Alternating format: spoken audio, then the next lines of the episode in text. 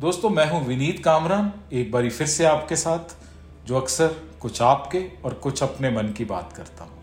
दोस्त, हम बात कर रहे थे मूड और ज्ञानी के मार्ग। इसके बारे में प्रभुपाद जी ने अपनी रचना कृष्णा की ओर में क्या कहा। चलिए, इसी श्रृंखला को आगे बढ़ाते हुए बात करेंगे भाग चार की। ईश्वर को भजने वाले उप चार श्रेणी के मनुष्यों में जो मनुष्य दार्शनिक दृष्टि से ईश्वर का स्वभाव समझने का प्रयत्न करता है और साथ ही कृष्ण भावना भावित होने के लिए भी प्रयत्नशील रहता है, वही सर्वश्रेष्ठ है। श्री कृष्ण कहते हैं कि वास्तव में ऐसा व्यक्ति उन्हें बहुत प्रिय है, क्योंकि उसे ईश्वर को जानने के अतिरिक्त और कोई कार्य ही नहीं है, अन्य तीन उससे निम्न है। किसी को ईश्वर से कुछ मांगने के लिए प्रार्थना नहीं करनी पड़ती है। और जो ऐसा करता है, वह मूर्ख है, क्योंकि वह ये नहीं जानता कि सर्वज्ञ प्रभु उसके हृदय में स्थित हैं और वे भली भांति जानते हैं कि उनका भक्त कब संकट में है या कब उसे धन की आवश्यकता है। बुद्धिमान व्यक्ति ये इस बात की अनुभूति करता है और भौतिक दुखों से छुटकारा पाने के लिए प्रभु से प्रार्थना नहीं करता। इसके विपरीत, वह प्रभु की महिमा का गान करने के लिए प्रार्थना करता है और दूसरों को भी बताता है कि प्रभु कितने महान हैं। वह अपने व्यक्तिगत स्वार्थ अर्थात रोटी, कपड़ा और मकान के लिए प्रभु से प्रार्थना नहीं करता। सच्चा भक्त जब दुख में होता है, तब वह कहता है, हे प्रभु, ये आपकी कृपा है। आपने केवल मुझे सुधारने के लिए ये दुख दिया है, वैसे तो मुझे इससे कहीं और अधिक दुख मिलना चाहिए था, किंतु आपने अपनी सहज कृपा से इसे बहुत कम कर दिया है। ये एक ऐसे सच्चे भक्त की दृष्टि है जो उद्गिन नहीं होता। जो व्यक्ति कृष्ण भावना भावित होता है, वह भौतिक कष्टों, अपमान अथवा सम्मान की चिंता नहीं करता, क्योंकि वह इन सबसे परे होता है। वह भली भांति जानता है कि दुख और मान का संबंध केवल इस शरीर से है और वह शरीर नहीं है। उदाहरण के लिए, सुकरात से जो आत्मा की अमरता में विश्वास रखता था, जब उसे मृत्यु दंड की सजा घोषित हुई और ये पूछा गया कि उसे कैसे दफनाया जाए तो उसने उत्तर दिया, सबसे पहले तुम मुझे पकड़ना होगा। अतः जो व्यक्ति ये जानता है कि वह शरीर नहीं है, वह उद्गिन नहीं होता, क्योंकि वह जानता है कि आत्मा को पकड़ा नहीं जा सकता, ना उसे कष्ट दिया जा सकता है, ना मारा जा सकता है, और ना ही उसे दफनाया जा सकता जो व्यक्ति श्री कृष्ण के विज्ञान से परिचित है, वह पूर्णतया जानता है कि वह शरीर नहीं है और वह श्री कृष्ण का अंश है और उसका वास्तविक संबंध कृष्ण के साथ है। और यद्यपि किसी कारणवश उसे ये भौतिक शरीर मिल गया है, तथापि उसे भौतिक प्रकृति के तीनों गुणों से दूर रहना है। उसका संबंध सत्व, रज और तम के गुणों से नहीं अपितु श्री कृष्ण से है। जो इस रहस्य को समझता है, वही ज्ञानी है और वह कृष्ण को अति प्रिय है। एक दुखी व्यक्ति को यदि संपन्नता प्राप्त हो जाए तो वह शायद ईश्वर को भूल जाएगा। किंतु एक ज्ञानी जो ईश्वर के स्वरूप को जानता है, उन्हें कभी नहीं भूलेगा।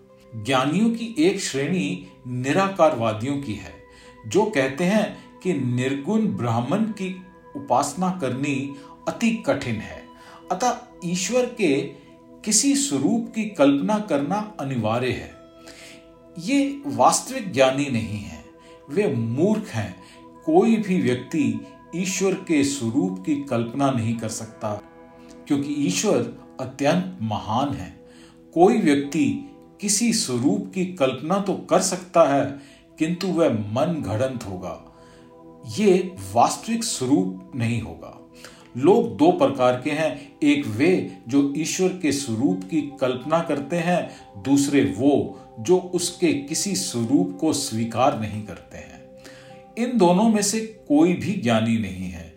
जो लोग ईश्वर के स्वरूप की कल्पना करते हैं, वह मूर्ति पूजा के विरोधी कहलाते हैं। भारत में हिंदू मुस्लिम दंगों के दौरान कुछ मुस्लिम लोग हिंदू मंदिरों में जाकर भगवान की प्रतिमाएँ और मूर्तियाँ तोड़ते हैं। हिंदू लोग भी ऐसी ही प्रतिक्रिया व्यक्त करते हैं। इस प्रकार दोनों सोचते हैं कि हमने हिंदू ईश्वर को मार डाला, हमने मुस्लिम ईश्वर को मार डाला, इत्यादि। इस प्रकार जिस समय गांधी जी अपने सत्याग्रह आंदोलन का नेतृत्व कर रहे थे, तब बहुत से भारतीय सड़कों पर निकलकर पत्र पेटियाँ मतलब लेटर बॉक्स को नष्ट कर देते थे और इस प्रकार समझते थे कि वे सरकार की डाक सेवा को नष्ट कर रहे हैं। इस प्रकार की मनोवृत्तियों वाले लोग ज्ञानी नहीं हैं। हिंदू, मुसलमान, ईसाइयों, गैर ईसाइयों के बीच हुए सब धर्म युद्ध अज्ञान से प्रेरित थे। जो व्यक्ति ज्ञानवान है, वह जानता है कि ईश्वर तो एक ही है, वह हिंदू, मुस्लिम या ईसाई नहीं हो सकता। ये हमारी कल्पना है कि ईश्वर ऐसे हैं या वैसे हैं।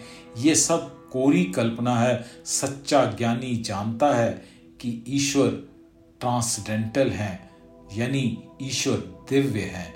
जो ये जानता है कि ईश्वर भौतिक प्रकृति के तीनों गुणों से परे है, वही ईश्वर को तत्वतः जानता है।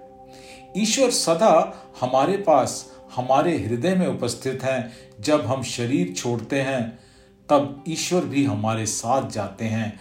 और जब हम दूसरा शरीर धारण करते हैं, तब भी ईश्वर केवल ये देखने के लिए हमारे साथ आते हैं कि हम कर क्या रहे हैं। हम आखिर कब उनकी ओर उन्मुख होंगे, वे सदा यही प्रतीक्षा कर रहे हैं। जो ही हम ईश्वर की ओर उन्मुख होते हैं और वे कहते हैं, मेरे प्रिय पुत्र, आओ, तुम सदा से मुझे प्रिय हो। मुझे प्रसन्नता है कि अब तुम मेरी ओर उन्मुख हो रहे हो। ज्ञानी पुरुष ईश्वर के विज्ञान को यथार्थ रूप से समझता है। जो व्यक्ति केवल इतना समझता है कि ईश्वर अच्छे हैं, वह प्राथमिक स्तर पर है। किंतु जो व्यक्ति वस्तुतः ये समझता है कि ईश्वर कितने महान और कितने अच्छे हैं, वह और आगे बढ़ता है। ये ज्ञान श्रीमद् भागवतम और भगवत गीता से प्राप्त हो सकता है। जो व्यक्ति सचमुच ईश्वर के विषय में जिज्ञासु हो, उसे ईश्वर के विज्ञान यानी भगवत गीता का अध्ययन करना चाहिए। भगवान कृष्ण ने अध्याय नौ, श्लोक एक में कहा हे अर्जुन, चूँकि तुम मुझसे कभी ईश्वर्या नहीं करते, इसीलिए मैं तुम्हें ये परम गूढ़ ज्ञान तथा अनुभूति बतलाऊँगा, जिसे जानकर तुम संसार के सारे कलेशों से मुक्त हो जाओगे। भगवत गीता में दिया गया ज्ञान अत्यंत सूक्ष्म और गूढ़ है।